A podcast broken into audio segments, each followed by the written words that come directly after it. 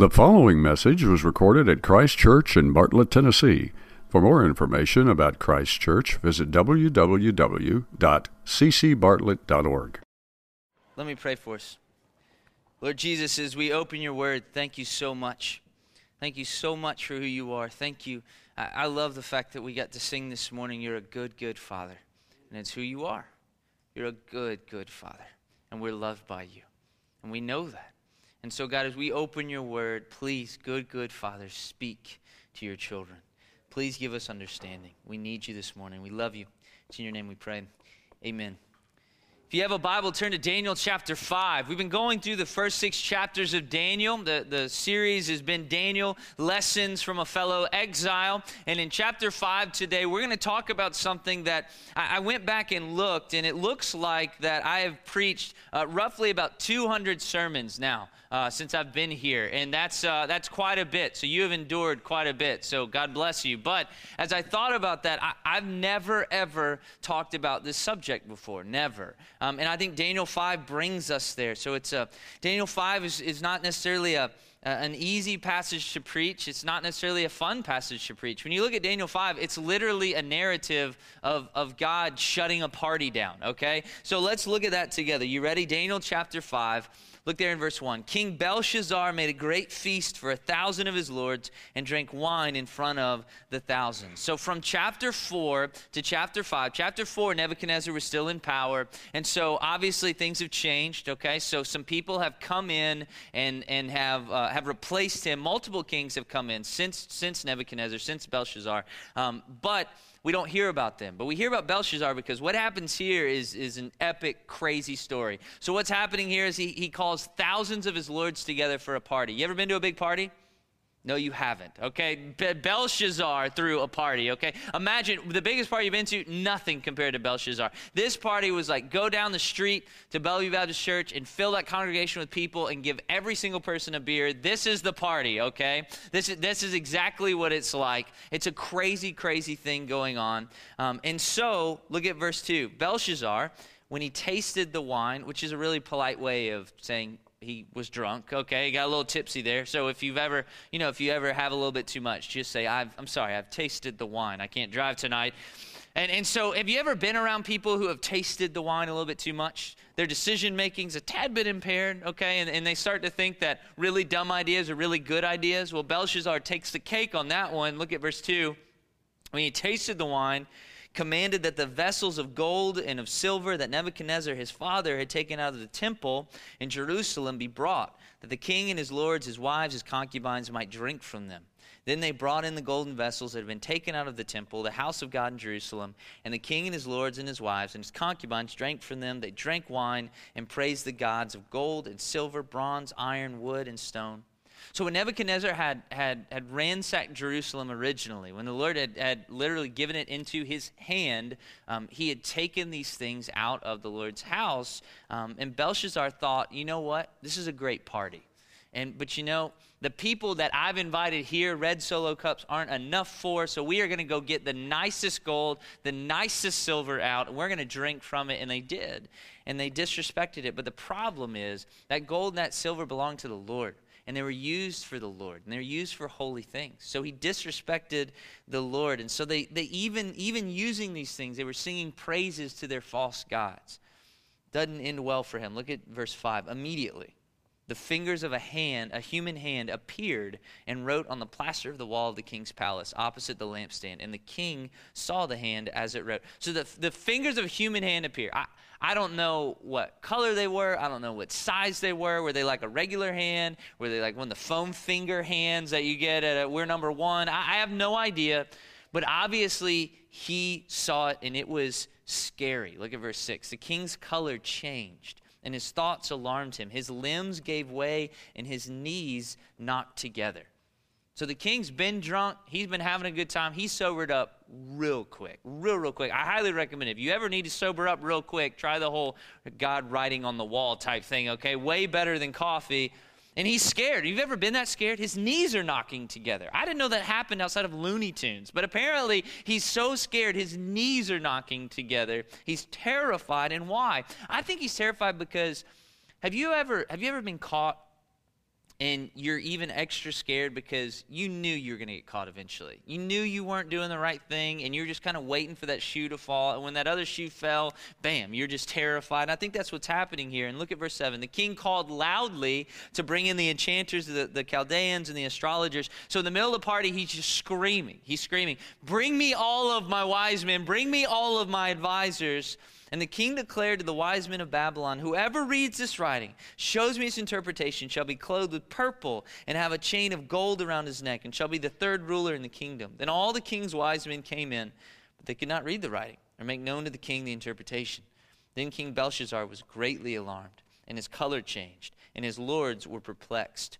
So his advisors probably they were at the party. They probably got had a little bit too much to drink as well. They weren't much help to him, and they couldn't tell him what these words meant. So the king was despairing. But then in verse 10, the queen shows up. And the queen, because of the words of the king and his lords, came to the banquet hall. And the queen declared, "O king, live forever." Let not your thoughts alarm you or your color change. There's a man in your kingdom in whom the spirit of the holy gods. In the days of your father, light and understanding and wisdom, like the wisdom of the gods, were found in him. And King Nebuchadnezzar, your father, your father the king, made him chief of the, magi- of the magicians, enchanters, Chaldeans, and astrologers, because an excellent spirit knowledge and understanding to interpret dreams, explain riddles, solve problems were found in this Daniel, whom the king named Belteshazzar. Now let Daniel be called, and he'll show you the interpretation. So the queen remembers Daniel. Maybe this is Nebuchadnezzar's wife, even. Maybe this is like the queen mother. She remembers Daniel. She remembers what God's done through Daniel. And so she says, You need to go get this Daniel guy.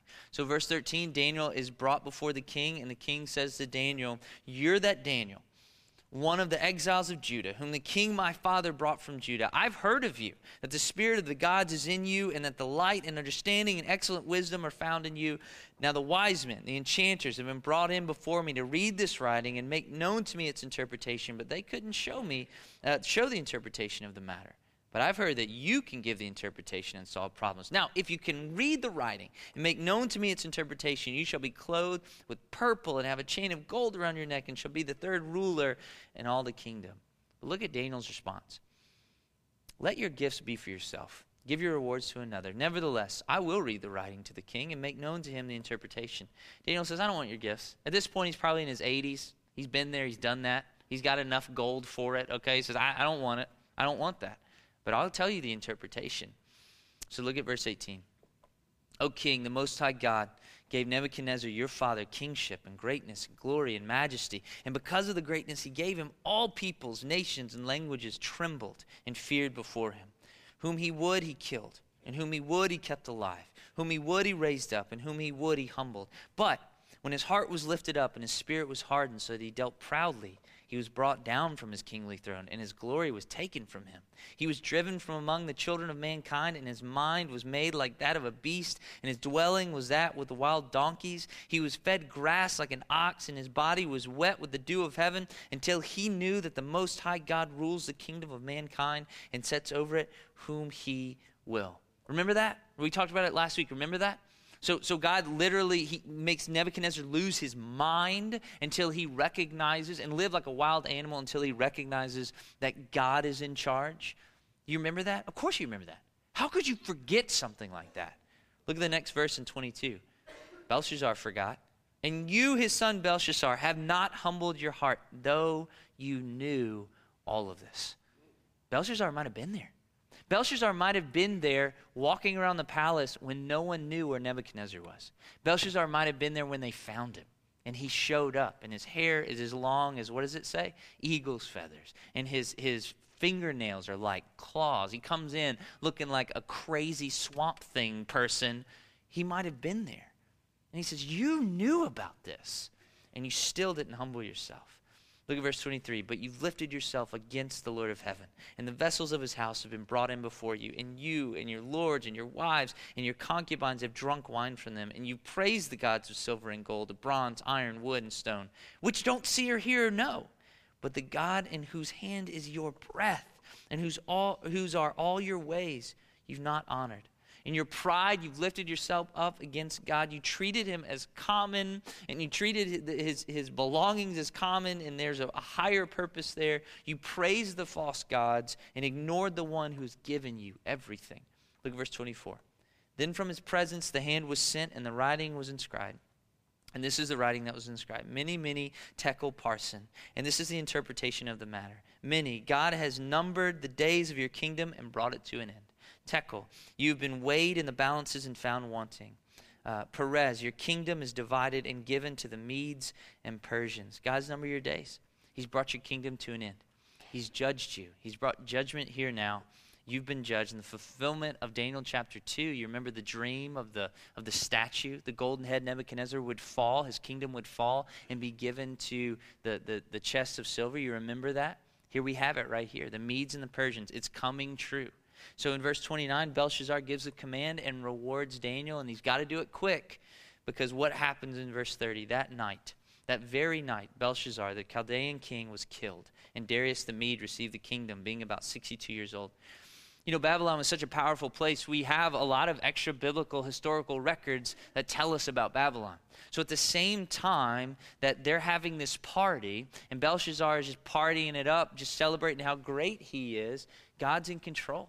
And that was the end of it. And so the Persian army had found a way to divert the Euphrates River. The Euphrates River ran through Babylon, literally went right under the walls of Babylon. So they found a way to, to, to uh, uh, divert that river, and they literally walked under the walls of the city on that riverbed. And so while they're partying and all these people are getting drunk and having a good time, there's an army underneath them. And so Daniel reads this interpretation, gives the interpretation to the king, and at some point in that night, Daniel's probably still standing there. We see an army bust through that party and kill Belshazzar where he stands.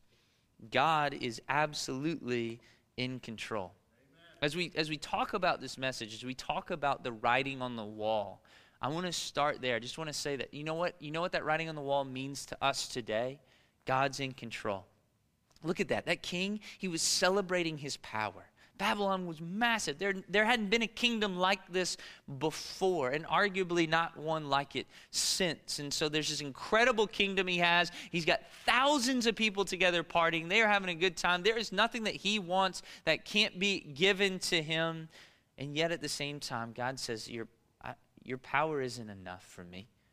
Your, your pride, it's, it's not too big for me your everything that, that you're taking you're, you're taking pride in everything that you uh, you are relying your entire life on it's nothing in front of me.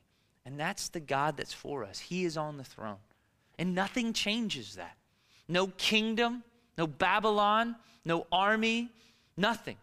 No terrorist attack no illness no cancer no death no hatred no racism no fear. Nothing takes him off of his throne Nothing.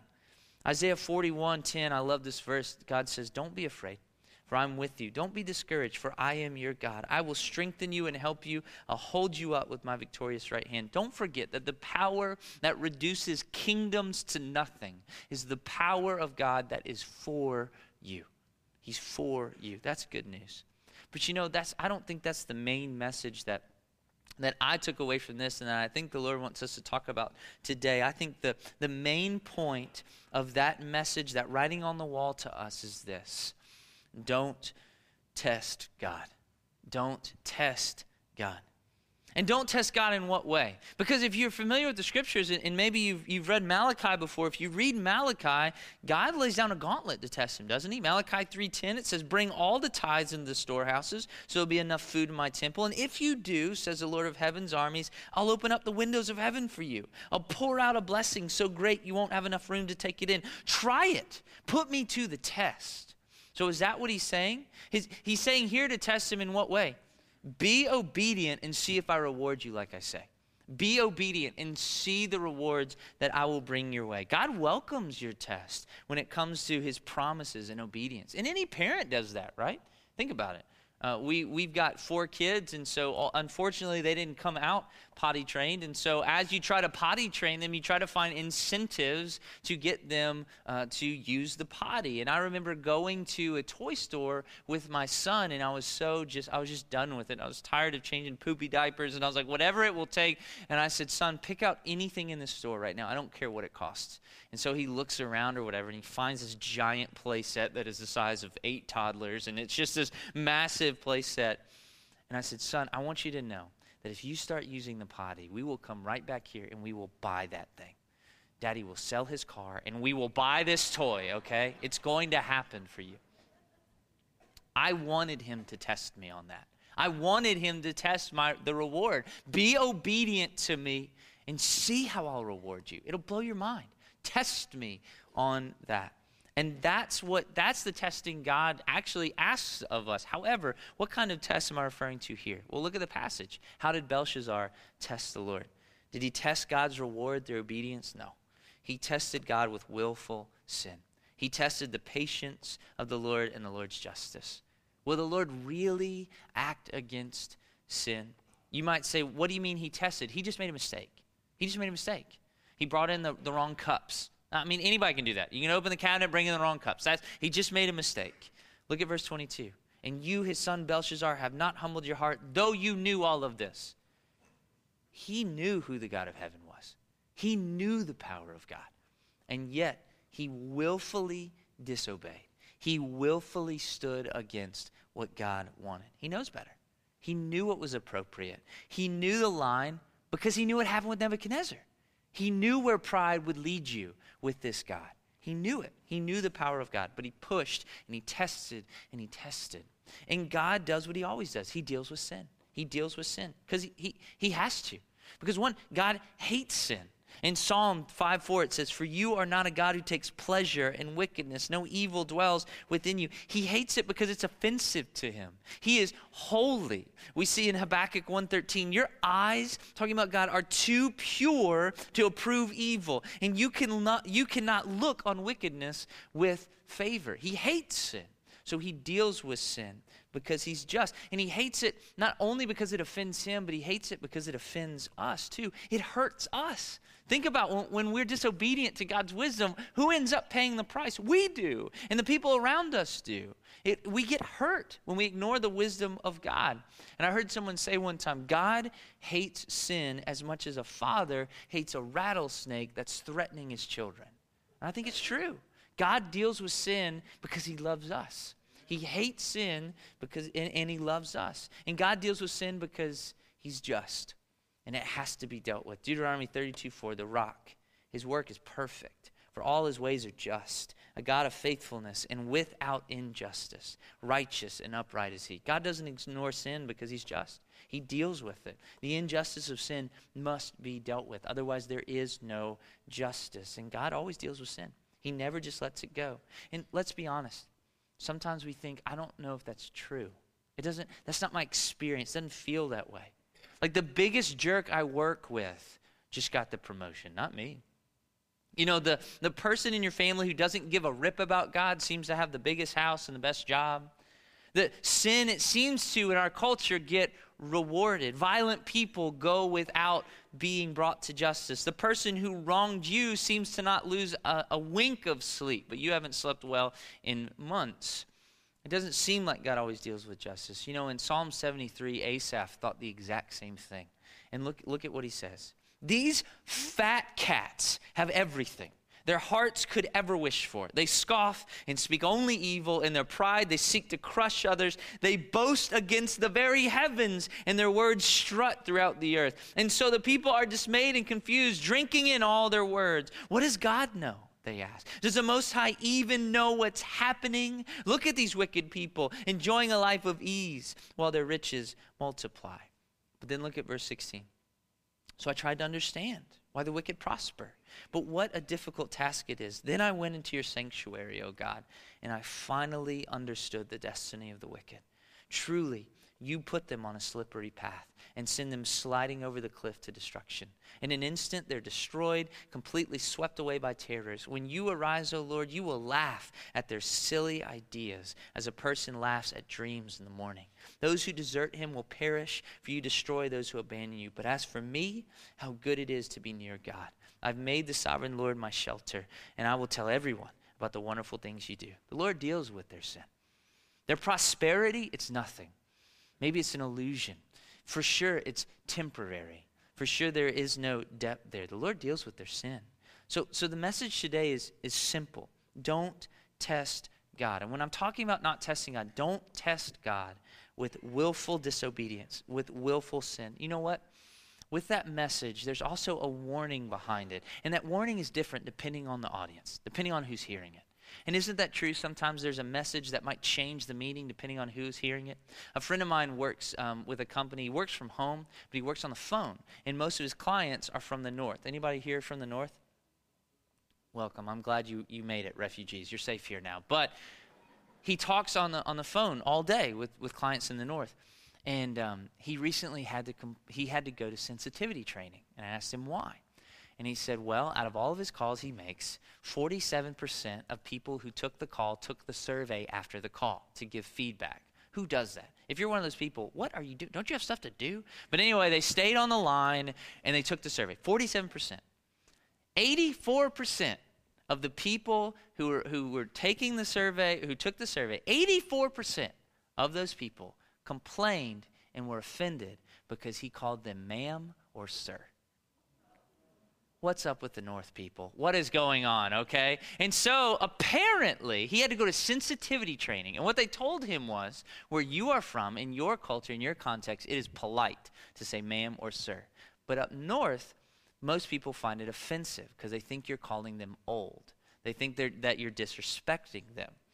And so he had a complete sensitivity training. And it blew my mind. And even more, my, my prayer even got stronger. Lord, please don't call me to the north. But, but I, I, the point is, the message changes sometimes based on who's listening.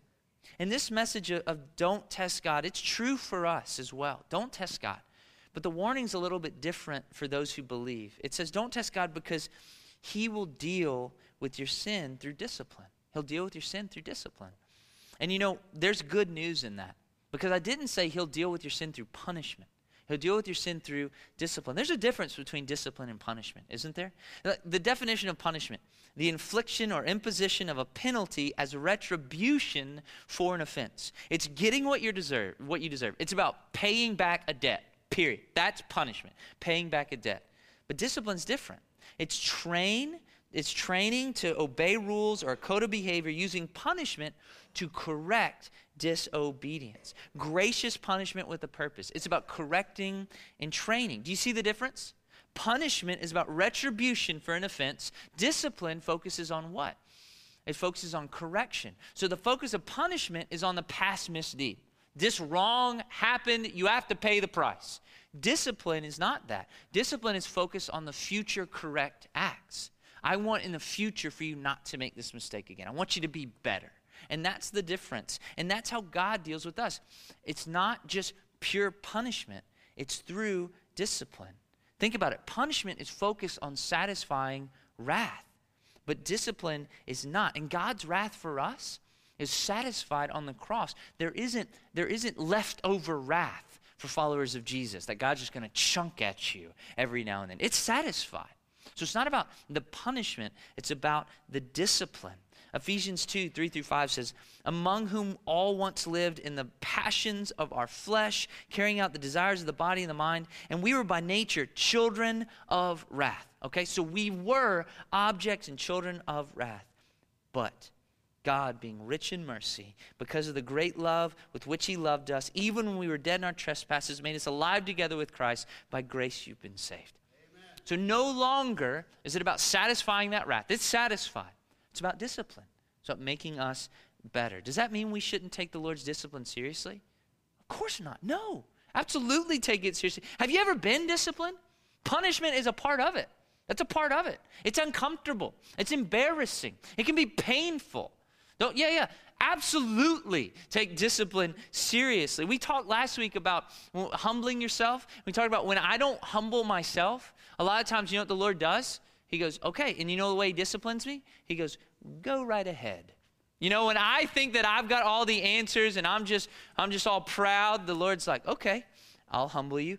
Continue. Just fall on your face. Just make an idiot of yourself. And that's one way that, that I'm disciplined. I don't like that. I don't like being embarrassed. I don't like making a fool out of myself. So discipline isn't, although it's to learn and to correct future behavior, it isn't fun and we shouldn't take it lightly, not at all. Another reason we shouldn't take the Lord's discipline lightly, let me give you a recent example. my oldest um, was having a, a, rough day, and we were in the car, and um, he was in the back seat, and he, he had his cup, and he just chunked it. He just chunked it through the van. And so it hits the back of my seat, and I said, okay. Um, we were going to go home, and, and like all parents at this time of the year, we're trying to get them to eat the candy in some some sort of we don't want them to eat it all at once type thing. Like so so every day when they come home, you can just get a little bit of candy. So we're on our way home. They're all looking forward. They're about to get their candy fix, you know. And so we're we're on our way, and I said, okay, Max, no candy. You know better. You can't do that. So when we get home, no candy. So he's frustrated. So he's in the back seat and he's screaming and losing his mind. And that's at the point where I'm just so thankful for just how loud my stereo is. And I'm just like, that's fine. Let's just let's just sweet Caroline. Keep go ahead. It's fine. Don't worry about it. So we turn the radio up. Well, he's still screaming. And so Angela, my wife tries to talk to him, tries to calm him down. And so he yells back at his mother. You know, yells no back at his mother. Before candy, no big. You threw your cup, you're upset. No candy, no big deal. But you yelled at your mother. So now it's time to pull out the nuclear option. You, you care about candy a little bit, but now I'm taking away something very near and dear to you. Food? No, he wouldn't care about that. Nap? No, he wouldn't care about that. Bath? Don't worry about it. PlayStation? Absolutely. All right. So I said, son, when you get home, we're not going to turn the PlayStation off. I gutted that boy. That was it right there. That was, uh, Daddy, Daddy, no. Like it got real, he got real serious real quick. And, and why, why did I do that? Because the severity of the discipline depends on severity of the lesson that needs to be learned. Isn't that true? And so the more we are flippant with God's grace in our life, the harder lesson we will have to learn. I don't want to be disciplined. I don't want to learn the hard lesson. And so, again, the severity of the discipline depends on the offense and the severity of your stubbornness to learn. And He knows how severe a lesson we need to learn. And because He loves us, He will take whatever step it is to help us learn that lesson. What did it take for Nebuchadnezzar? To lose his mind, to live outside like an animal for years. But why did he do it? I think the Lord loved Nebuchadnezzar. That's why he did it. And he had to humble him so that he could change him. And I don't want to test him. So why do we test him? Again, testing him is that willful sin, not ignorance, that willful defiance. Why do we do it? I think we do it maybe because we think he's safe, like he's like a like a teddy bear, you know. God's my buddy. Heard someone tell a story recently. A friend of mine, his uh, he went to the zoo with a friend of his who goes to the zoo every day. He's not a zoologist, just a weirdo who loves the zoo. He goes to the zoo every single day. And there's a lion there, not the Memphis Zoo, it's a different zoo. There's a lion there named Leo. And he goes and sees Leo every single day. So they walk up to the, the cage and he starts saying, Leo, Leo, where are you? And this giant animal, this massive beast, is about 50 yards away. And he gets down on all his haunches like a kitten and puts his tail in the air and starts moving. And the guy goes, Leo, where are you? Come get me. And as soon as he says that, that lion just takes off in a full sprint and jumps at the cage. He's so happy to see this man, just ready to, to play like that. He loves that lion. But you know, he said, You know something I'll never do? I love that lion. You know what I'll never do? I'm never going to reach my hand in there and touch his mane. I'm never going to reach my hand in there and, and, and pull on his hair. I'll never do that. He's powerful, he's incredibly powerful. I love him and he has an affection for me, but he's to be respected and feared. And I think God isn't a teddy bear. He's so loving, he's so gracious, he's so kind, but our God is a lion.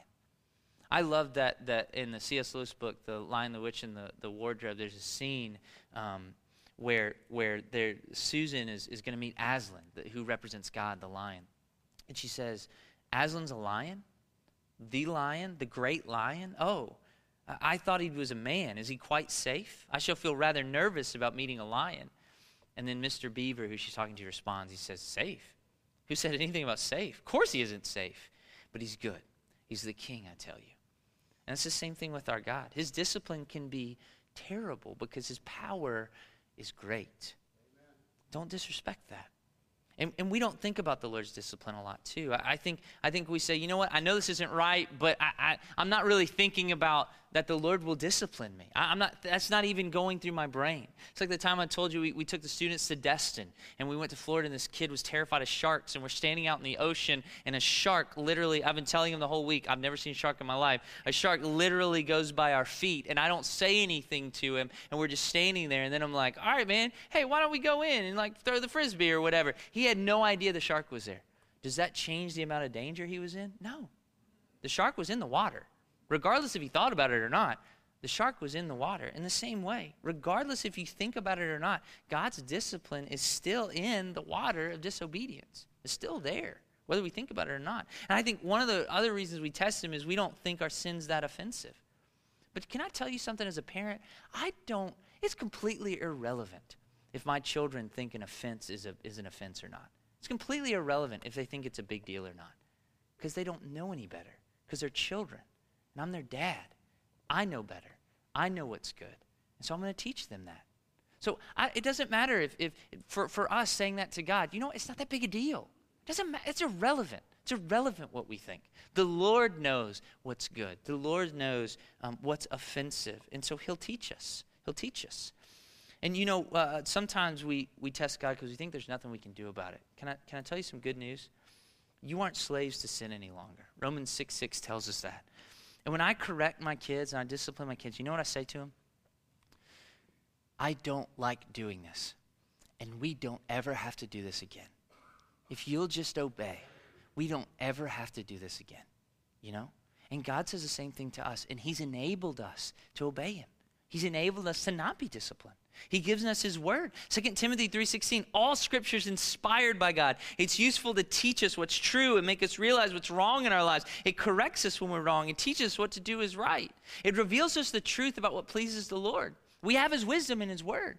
We, we have his wisdom. We can obey. We have the helper, John 14, 26, the helper, the Holy Spirit, whom the Father will send in my name. He will teach you all things and bring to your remembrance all that I've said to you. He reminds us of the truth and enables us to obey. We have confession and prayer with one another to help us. James 5, 16, confess your sins to each other. Pray for one another so you may be healed. The earnest prayer of a righteous person has great power and produces wonderful results. We can obey the Lord. We don't have to be slaves to our sin any longer. We don't have to test the Lord. We can be obedient. And remember, I said that the warning behind the message is different depending on the audience. I want to close with this thought.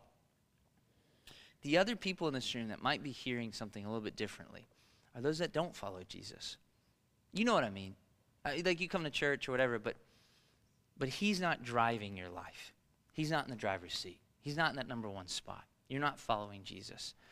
The message is the same don't test God, but the warning is different for you. Here's the warning because He'll deal with your sin through punishment. God will judge your sin, and your sin will be punished. Belshazzar was judged and punished, not disciplined, but punished. The debt had to be paid, so he paid it with his life. He's dead. Your sin will be punished, and you'll be condemned. One day you will stand before a holy God holding on to your sin, and you'll have to answer to him for that, and you will pay the debt and you'll face death for eternity, separated from Him. But you know, the good news is this right here, up here on the screen, this is a warning. It's not a verdict. When you get a verdict, there's nothing you can do about a verdict. It's done, over, right? That, that happened. This is a warning. You can heed a warning, you can do something about a warning. And so let, let me tell you what you can do. Romans 10 9 says this. Let's, let's look at it. Romans 10 9 if we confess your sin with, if you confess your, with your mouth, excuse me, that Jesus is Lord and believe in your heart that God raised him from the dead, you will be saved. Confession, what is that? Admitting of admitting your guilt, admitting your sin, admitting your need for Jesus, and believe in your heart. What does that mean?